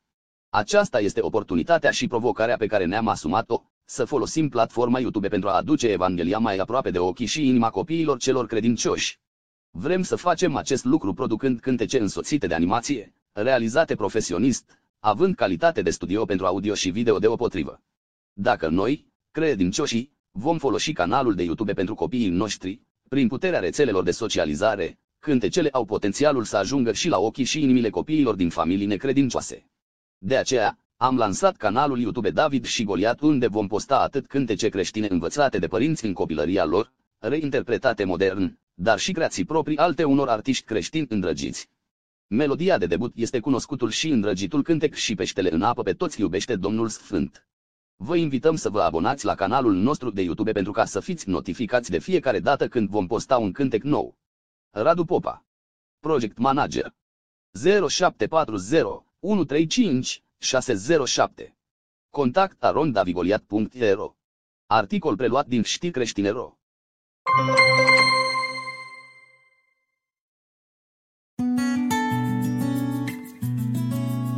Suflet sănătos în trup sănătos. La microfon, medicul stomatolog Adela Vlad. Bună ziua, dragi ascultători! Astăzi vom vorbi despre problema afecțiunilor stomatologice în era COVID-19. Problemele stomatologice ne afectează pe toți, sau aproape toți, într-o măsură mai mică sau mai mare. Nu trebuie să ne neglijăm sănătatea orală, nici în această perioadă. Vă mărturisesc că după ce ne-am reluat activitatea, după ce a trecut perioada stării de urgență, am avut multe cazuri de afecțiuni netratate de pacienți care s-au neglijat și înainte de pandemie și care au avut de suferit. Eu recomand tuturor pacienților să facă o vizită la fiecare șase luni și să-și trateze carile sau celelalte probleme stomatologice din fazele incipiente, din multe motive evidente, printre care ar fi lipsa durerilor și costurile mult mai mici. Vă dau un simplu exemplu. O carie superficială se rezolvă rapid, fără durere și cu un cost relativ redus. În cazul în care caria este profundă și ajunge la nivelul pulpei dentare, dintele începe să doară și e nevoie de un tratament de canal care implică automat costuri mai mari. Dacă nici atunci pacientul nu se prezintă, caria se agravează, iar uh, pacientul ajunge să scoată dintele respectiv, iar pentru a putea înlocui acest dinte e nevoie de un implant sau de o lucrare dentară. În acest caz, costurile vor fi și mai mari. Eu le spun pacienților mei deseori că cea mai bună obturație de canal este pulpa dentară, iar cel mai bun implant este rădăcina dentară. Niciun medic nu poate să facă ceea ce a creat Dumnezeu. Înainte de a merge într-un cabinet sau într-o clinică de medicină dentară în această perioadă, e nevoie să știți câteva lucruri. În primul rând, e bine să faceți programările telefonic și să explicați medicului sau persoanei de la recepție ce problemă aveți, pentru a vă putea ajuta și a vă putea programa un timp suficient pentru a rezolva problemele pe care le aveți. Apoi, e bine să reduceți numărul vizitelor la stomatolog prin rezolvarea mai multor probleme în aceeași programare. Dacă se face anestezie, acesta poate cuprinde mai mulți dinți și se pot rezolva dintr-un foc mai multe afecțiuni. Existau anumite clinici care practicau taxa de COVID de fiecare dată când pacientul se programa, astfel încât dacă aveai 10 programări, plăteai de 10 ori taxa suplimentară necesară pentru achiziționarea echipamentelor de protecție, atât pentru medic cât și pentru pacient. Nu toate cabinetele practicau aceasta, iar acum cred că sunt și mai puține clinici care practică această taxă. Ideea este că mai puține vizite înseamnă un risc mai mic de a ne infecta, chiar dacă se folosesc echipamente speciale de protecție.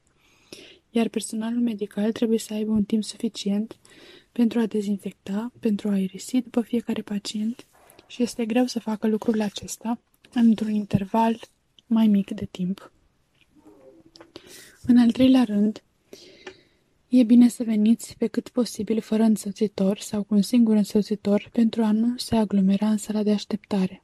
Încercați să respectați ora programării, să nu ajungeți nici mai devreme, nici mai târziu, tocmai în ideea de a nu aglomera zona în care pacienții așteaptă pentru a fi primiți în cabinet. Purtarea măștii în spațiile închise este obligatorie. Prin urmare și atunci când vă prezentați într-un cabinet de medicină dentară, ar trebui să purtați această mască. La intrare, vi se va măsura temperatura și e bine să vă dezinfectați mâinile cu soluțiile puse la dispoziție de către unitățile sanitare.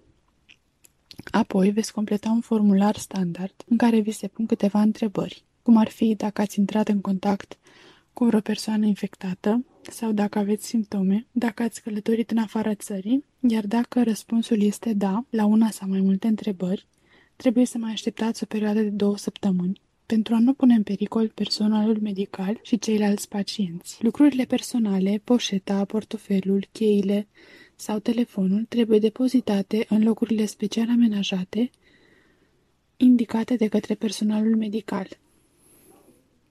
E bine să atingeți cât mai puțin suprafețele din jur, iar dacă o faceți, să vă dezinfectați mâinile după aceea. Odată ce sunteți poftit în cabinet, vă așezați pe scaun, vă scoateți masca pe care o dați asistentei. Ar fi bine să vă clătiți și gura cu o soluție dezinfectantă dacă vi se pune la dispoziție, iar la finalul tratamentului vă puneți din nou masca înainte de a ieși din cabinet. Aș vrea să vă încurajez pe fiecare în parte să aveți grijă de trupurile voastre ca de templul lui Dumnezeu. Apostolul Pavel face această analogie dintre trup și templul Duhului Sfânt. Nu știți că trupul vostru este templul Duhului Sfânt, care locuiește în voi și pe care l-ați primit de la Dumnezeu? 1 Corinteni, capitolul 6, versetul 19. În încheiere, aș vrea să vă adresez un verset, versetul al doilea din a treia epistola lui Ioan. Prea iubitule, doresc ca toate lucrurile tale să-ți meargă bine și sănătatea ta să sporească tot așa cum sporește și sufletul tău. Fiți binecuvântați!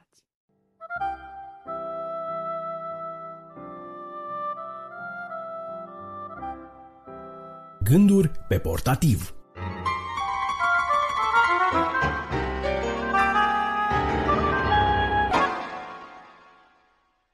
Bun găsit, stimați ascultători! Sunt Rodica Pelinel și ne întâlnim din nou la rubrica noastră cu un invitat special.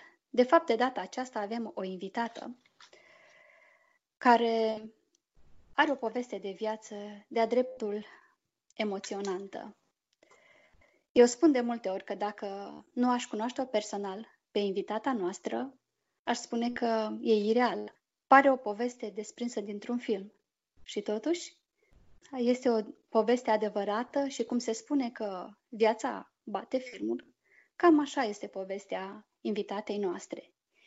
Invitata noastră este o prietenă de-a mea cu care am împărtășit foarte multe lucruri împreună și o să o las pe ea să vă povestească despre ea, despre viața ei și sigur, nu se poate la această rubrică să nu fie și un pic de cântec.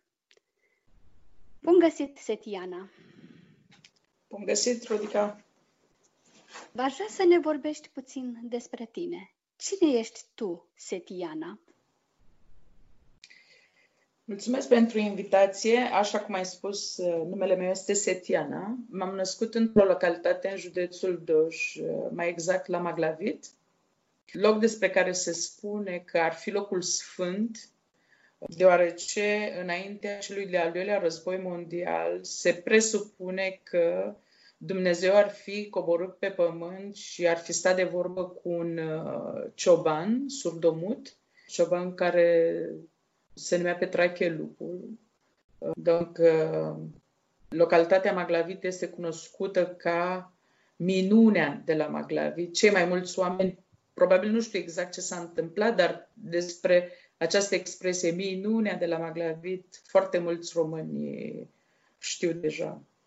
Într-adevăr, la Maglavit s-a petrecut o minune și acea minune am fost eu. Spun minune pentru că imediat la câteva luni de la nașterea mea am suferit un accident provocat de un incendiu. Mai exact a fost o explozie a unei canistre de gaz uitată lângă o sobă în care ardea focul. În urma acestui accident, bunica mea a murit pe loc. Însă, în ciuda faptului că nu aveam decât uh, aproximativ 9 luni de la nașterea mea, Dumnezeu m-a salvat. Uh, așa că eu sunt minunea de la Maglavit, îmi place să spun lucrul acesta, pentru că doar o intervenție miraculoasă din partea lui Dumnezeu a putut să mă salveze. În urma acestui accident am rămas cu foarte multe cicatrice pe față și am pierdut absolut toate degetele de la ambele mâini.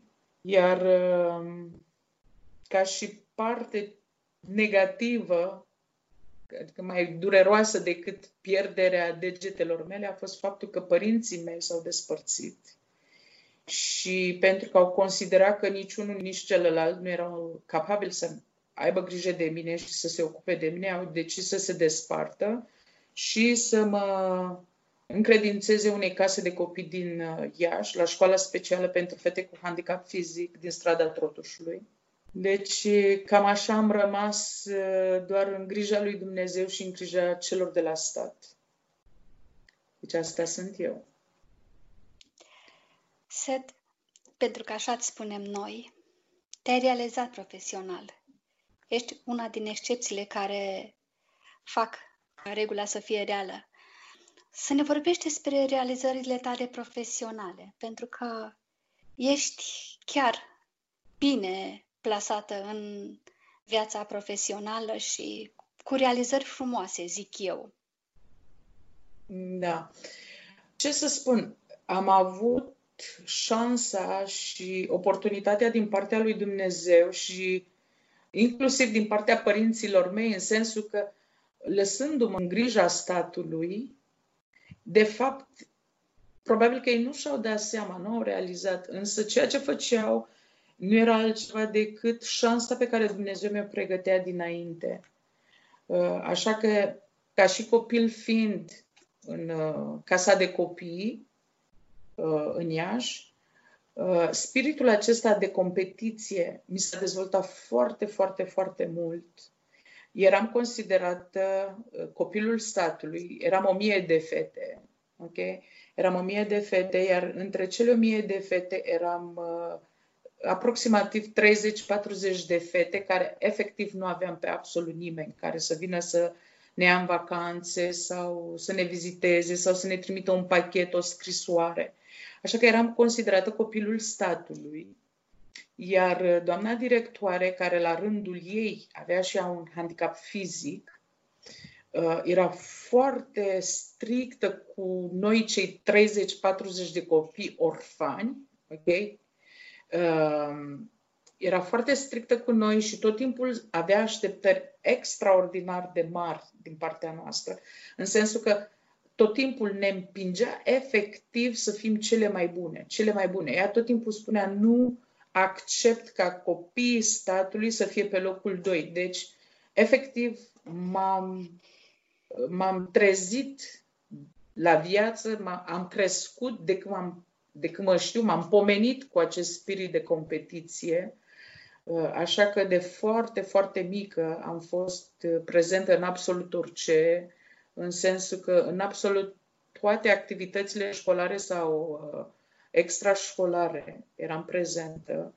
Eram foarte bună, nu pentru că vreau să mă laud singură, însă eram foarte bună la învățătură, la sport, la muzică de cor, la atelier pentru dezvoltarea motricității fine, atelier în care noi produceam tot felul de cusături, de broderii, goblenuri, chilim, mașină de cusut, tot felul Set de... și Scuze că te întrerup, dar vreau să-ți spun să, și să spun ascultătorilor noștri că tu mi-ai făcut mie în facultate o rochie și Silvia o are și acum.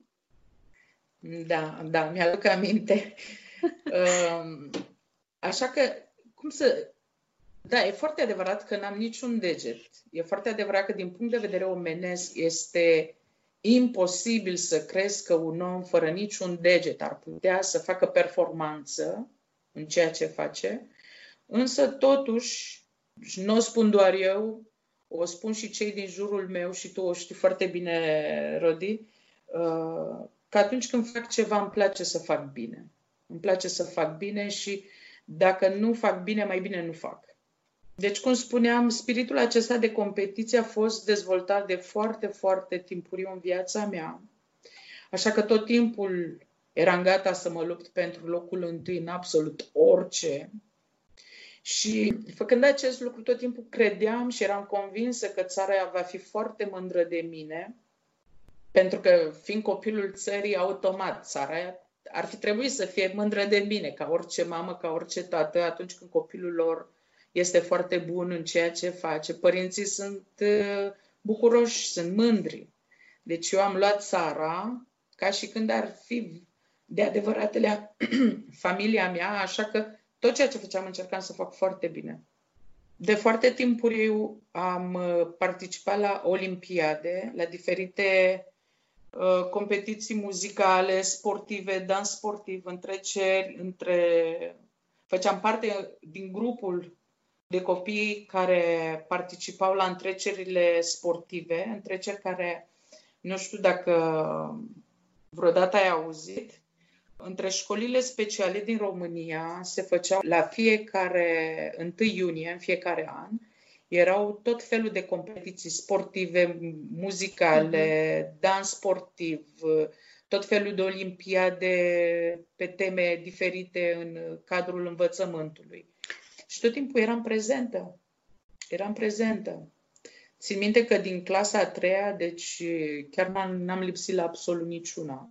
Așa că pentru mine admiterea la facultate, la Facultatea de Teologie Baptistă și Litere din cadrul Universității București, ă, n-a fost foarte dificilă, de chiar mi s-a părut foarte simplă pentru că mă așteptam uh, să fie ceva stil uh, olimpiadă, stil uh, ceva mai, mai greu, înțelegi? Ceva care să te uh-huh. pună chiar să te concentrezi la maxim. Deci, pentru mine, admiterea la facultate a fost ca o teză la sfârșitul unui trimestru sau semestru, însă am luat-o, am luat-o ca atare cu seriozitate. Apoi, imediat ce am terminat uh, facultatea, m-am uh, înscris la un master. M-am înscris la un master de, în, uh, tot în cadrul literaturii. uh, la un master de etnologie și folclor, subiect de care și astăzi sunt foarte legată și dacă îmi pare rău că nu mai sunt în România să pot să fiu activă în acest domeniu, ăsta este unul din, dintre lucrurile de care îmi pare foarte rău că nu mai sunt în România. Faptul că, fiind în Canada, automat sunt despărțită, sunt, sunt separată de folclorul românesc, de tot ceea ce înseamnă datinile noastre, obiceiurile noastre, tot, cum aș putea să zic, uh, îmi scap acum cuvântul în limba română, mă scuzați, toată comoara. Civilizația care am și fost, cultura. Exact. Și toată comoara cu care am fost crescută sunt despărțită. Imediat după ce am terminat, da. Vreau să spun doar că tu în familia ta vorbești doar engleză și ocazional mai vorbești românește. La uh. serviciu uh. vorbești în franceză, așa că dacă o să apară astfel de lapsusuri la Setiana, se explică. Îmi pare foarte rău, însă, da, e adevărat, în familie vorbim doar engleză, la servici vorbim doar franceză, cu cine mai prind dintre prieteni pe internet vorbesc românește, iar uh, acum sunt chiar pe punctul de a finaliza absolut tot în limba, în ceea ce privește învățarea limbii spaniole. Sunt, sunt un pic de multe ori mă cam încurc singură în tot ceea ce, ce pot să înțeleg sau în ceea ce pot să vorbesc. Da. Cum spuneam, în 2004 am terminat uh, masteratul și apoi m-am angajat la două școli speciale din București Uh, la școala specială pentru deficienți de vedere și ambliopi din București și la școala specială pentru deficienți intelectuali, mai exact la școala numărul 3.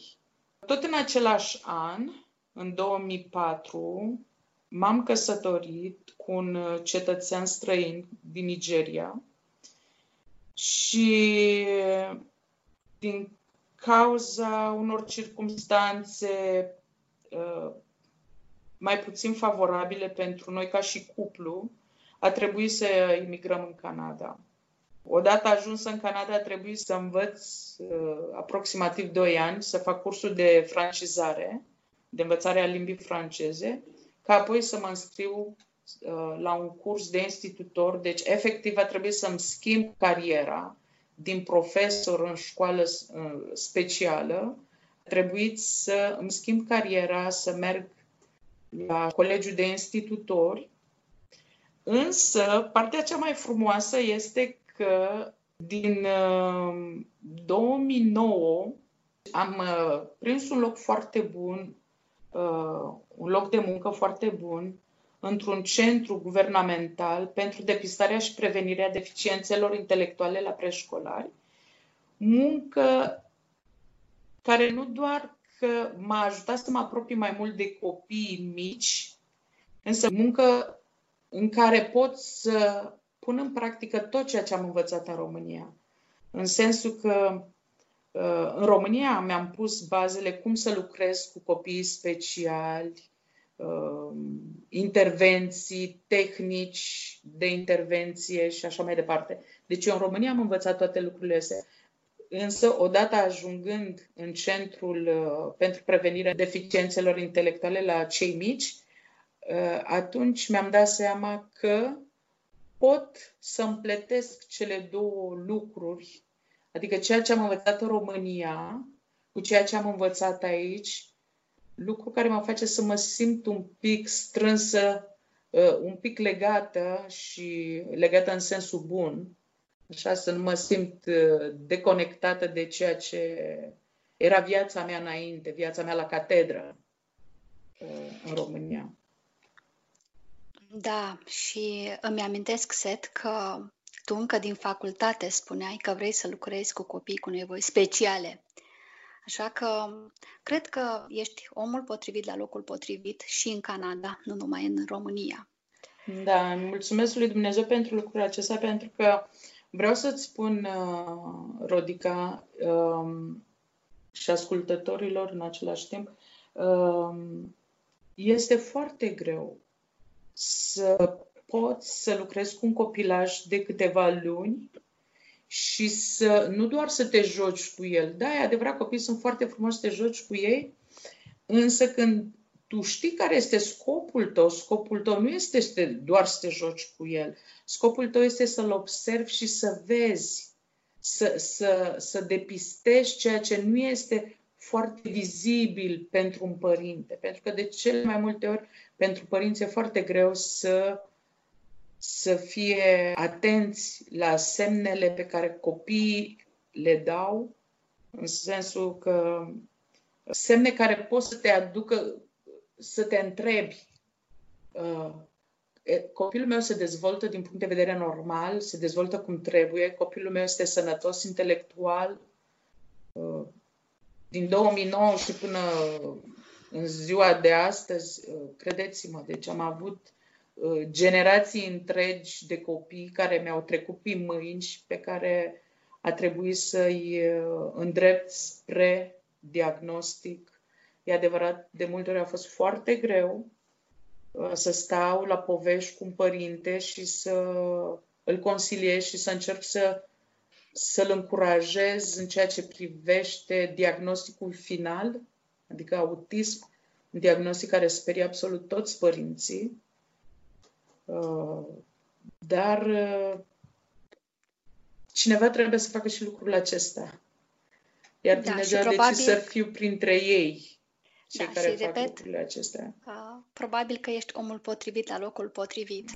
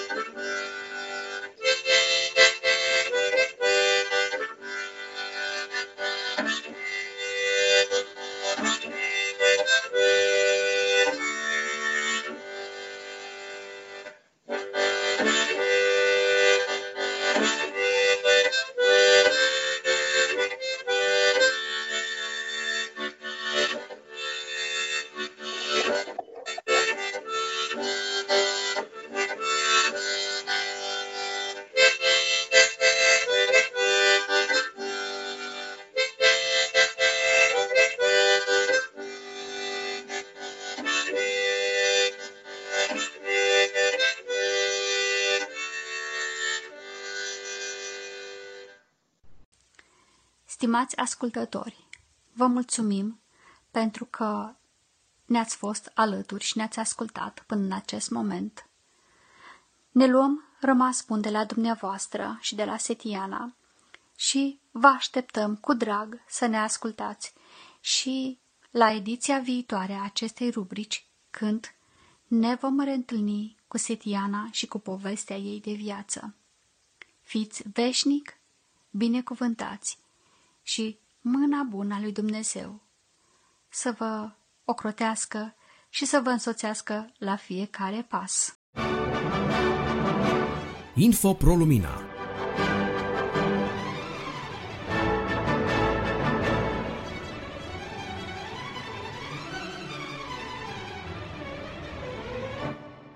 Suntem în cadrul rubricii Info Pro Lumina și în numărul acesta ne-am hotărât să uh, facem un lucru pe care nu l-am făcut până acum și anume să uh, stăm de vorbă cu câte cineva dintre nevăzătorii activi ai uh, lucrării Asociației Creștinilor Nevăzători Pro Lumina.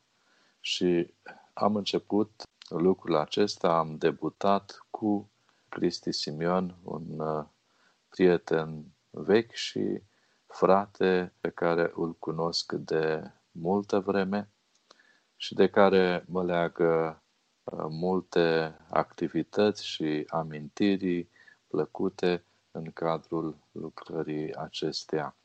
Aș vrea să amintesc că împreună cu uh, alți nevăzători, Cristi a digitalizat multe cărți creștine s-a implicat în lucrarea aceasta de digitalizare a cărților.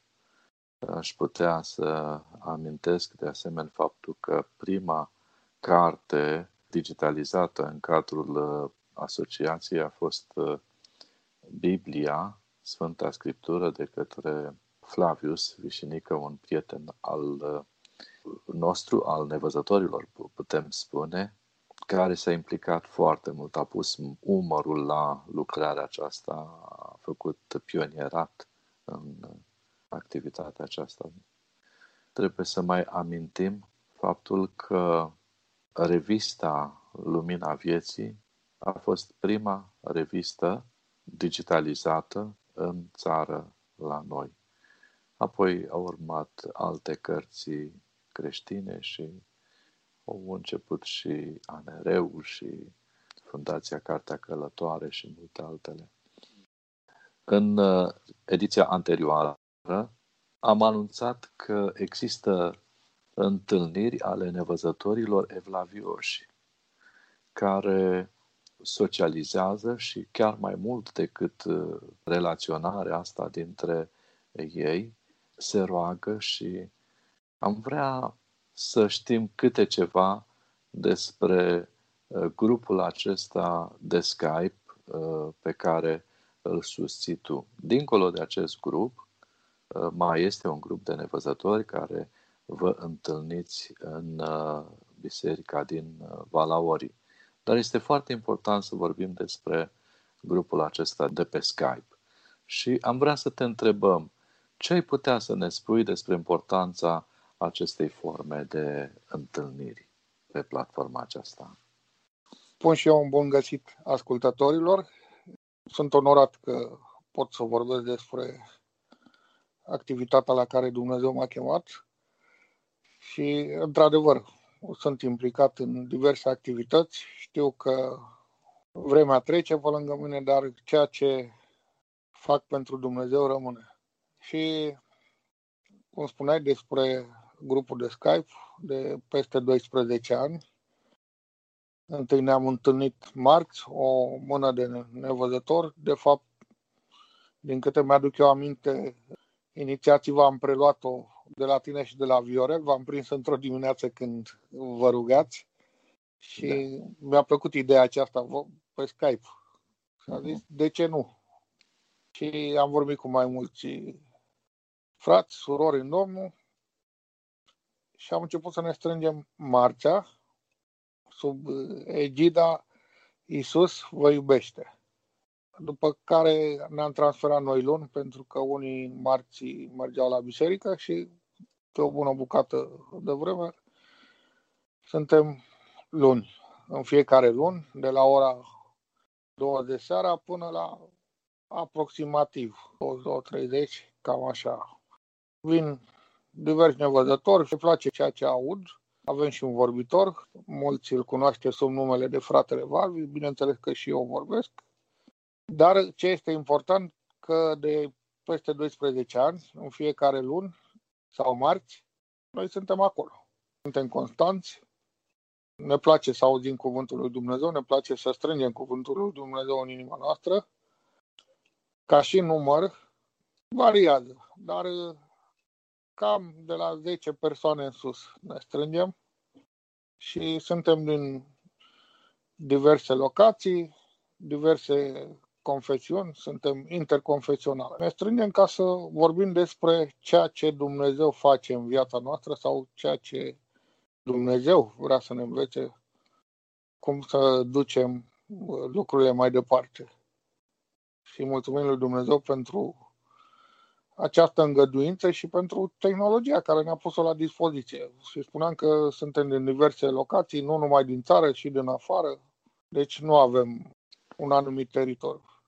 Iar spuneai și despre uh, grupa de la uh, Biserica Sfânta Treime din Iulie Valauri. Într-adevăr și acolo de mai bine de 14 ani uh, venim constant, acum fiind o perioadă mai dificilă cu cea de epidemie, cu diverse interziceri, anul acesta n-am reușit decât să ne strângem de două ori. Așteptăm și ziua în care să putem să ne strângem constant, dar până atunci folosim tehnologia Skype, care, pun eu, e un lucru foarte bun. ne îmbărbătează, ne maturizează, ne face să uh, ne rugăm unii pentru alții și mergem înainte. Deci aveți deja 12 ani de când vă întâlniți pe platforma aceasta de socializare și aș vrea, deja ai anticipat cumva întrebarea pe care voiam să ți-o pun și anume cu privire la uh, folosul care ar fi câștigul pe care l-ai observat uh, din uh, întrunirile acestea pe care le aveți pe Skype. Folosul este unul foarte mare, cel puțin eu așa-l văd, punctul meu de vedere. Nevăzătorii au această particularitate, nu pot ajunge singuri la biserică decât dacă este foarte apropiată sau dacă îi duce cineva. Și de multe ori ei nu ajung că fie biserica este într-un plan mai îndepărtat de locul unde se află sau uh, nimeni nu se gândește să vină să-i ducă. Și atunci necesitatea de a avea această legătură cu Dumnezeu sau cu frații în, în părtășie uh, se poate regăsi aici pe Skype. Sunt nevăzători care sunt izolați în unele sate din țară Așa se regăsesc ei în părtășia cu frații. Adică spun poezii, recită un salm, cântă sau ascultă vestirea cuvântului. Deci e undeva foarte de folos. Adică Dumnezeu a îngăduit ca această tehnologie să vină în întâmpinarea celui care nu poate efectiv să ajungă într-un loc de a avea părtășie cu frații. Sigur, vom uh, reda un eșantion, câte ceva din într-una din uh, întâlnirile acestea de pe Skype. Probabil că o să uh, punem câte ceva din, uh, dintr-una din întâlniri și am vrea să te mai întrebăm cum ar putea să se alăture un nevăzător grupului vostru pe Skype. Simplu poate să scrie pe Skype Cristi Simion 1971 și mă găsește acolo sau dacă nu le este la îndemână, mă pot suna la un număr de telefon și numărul de telefon îl pot găsi pe site-ul Asociației ProLumina. Putem să-l dăm și aici, dacă... Sigur că putem să-l dăm și aici. Deci 0722 137 668. Și atunci da. le explic efectiv cum poate să aibă parte și de această părtășie. Eu zic că este benefic. Dacă nu ai această posibilitate de a te duce la părtășie cu frații, măcar prin tehnologia aceasta de Skype. Mulțumim foarte mult, Cristi, și lăudăm pe Dumnezeu pentru lucrarea care o faci în formatul acesta spre creșterea spirituală a nevăzătorilor. Ne rugăm ca Dumnezeu să ajute în cadrul acestei lucrări să vă binecuvânteze, să vă dea uh, spor în tot ceea ce faceți și aș vrea să te mai întreb dacă ai avea un mesaj de transmis nevăzătorilor care ascultă această rubrică din lumina vieții. Sigur că da. Ce este important sau personal, ceea ce am făcut eu, bineînțeles că Dumnezeu m-a luminat și am putut să merg mai înainte. Important este ca nevăzător să nu te descurajezi și mie mi se pare destul de rău să fii și nevăzător uh, trupește, dar să fii și nevăzător spiritual deja e mult prea mult. A face parte cu Dumnezeu sau a te întoarce cu fața lui Dumnezeu nu înseamnă similar cu prostia sau a fi prost. Și înseamnă de a lua o decizie corectă în viața ta și de a vedea cu totul altfel lucrurile și de a trece mai ușor peste lucrurile la care noi credem că ne apasă, faptul că nu vedem. Această bucurie de a fi cu Dumnezeu este mare și mie mi este greu ca în puține cuvinte să spun cât consider eu de, de de mare această bucurie pe care o am că Dumnezeu îmi vorbește și că lui Dumnezeu i-a păsat de mine. Și doresc ca fiecare nevăzător să stea în loc și să se oprească din alergarea asta și să se gândească. Va veni o vreme când totul se va sfârși. Florian Pitiș cânta foarte frumos. Ține minte, sfârșitul nu e aici și atunci lucrurile vor sta altfel dincolo dacă pleci de aici fără să te împaci cu Dumnezeu. Va fi un dezastru. Dar trag nădejde că mesajul, dacă este auzit, va fi totodată și împărtășit de nevăzător. Mulțumim încă o dată, frate Cristi, și am vrea să încheiem cu o rugăciune. Dacă vrei să te rogi pentru nevăzătorii care ne ascultă și pentru nevăzătorii care nu ne ascultă din țara noastră și chiar de pretutindeni, români, nevăzători și de orice limbă, să înălțăm o rugăciune către Dumnezeu pentru toți.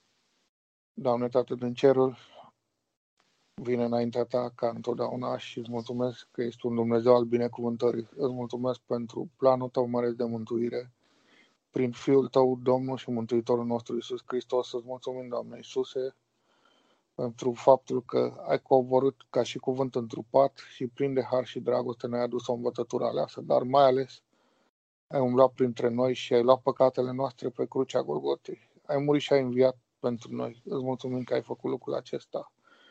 Îți mulțumesc pentru nevăzători. Este grea această suferință, dar este și mai grea această orbire spirituală. Te rog să te înduri de ei, de fiecare nevăzător cum te îndura de mine și să le dai acea mângâiere, pace și liniște și te rog să le dai toate binecuvântările pe care le consider că sunt de folos în viața lor. Și îți mulțumesc că tu faci mai mult decât eu cer și îți mulțumesc că ești un Dumnezeu viu, un Dumnezeu al dragostei, un Dumnezeu care mângâi și ieri și azi și în veci. Tată Ceresc, în numele Fiului Tău scump și drag, Domnul și Mântuitorul nostru Iisus Hristos m-a rugat. Amin. Unde ajuns mie, Doamne, cuvântul Tău? Unde ajuns mie, Doamne,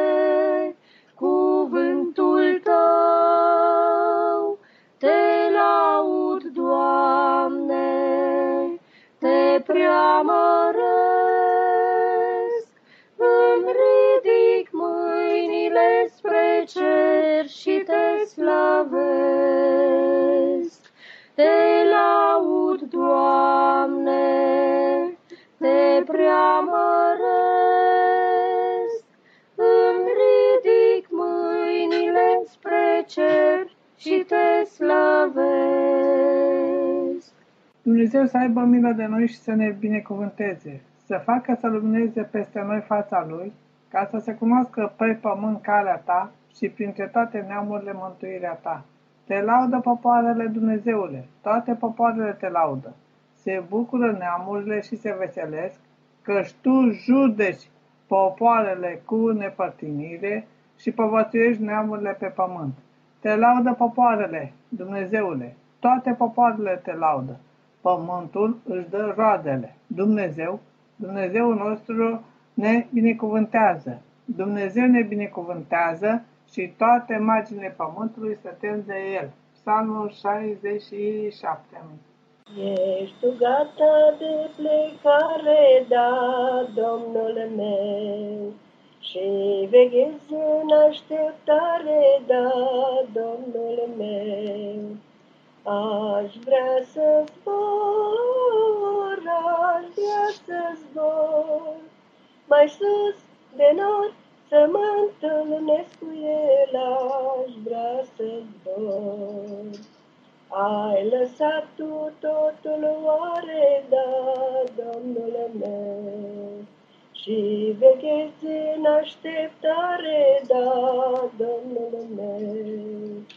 Aș vrea să zbor, aș vrea să zbor, mai sus de nori să mă întâlnesc cu el, aș vrea să-ți văd.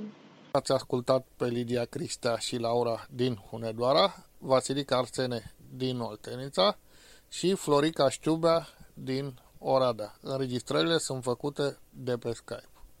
Dragi ascultători, aceasta a fost uh, Info Pro Lumina și până uh, la rubrica următoare vă dorim ca Dumnezeu să vă binecuvânteze, să vă dea har, să vă dea putere și să puteți să vă umpleți de bucuria mântuirii, de bucuria faptului că nu sunteți singuri, ci aveți pe Dumnezeu călăuză și ocrotitor. Domnul să vă binecuvânteze! Poșta redacției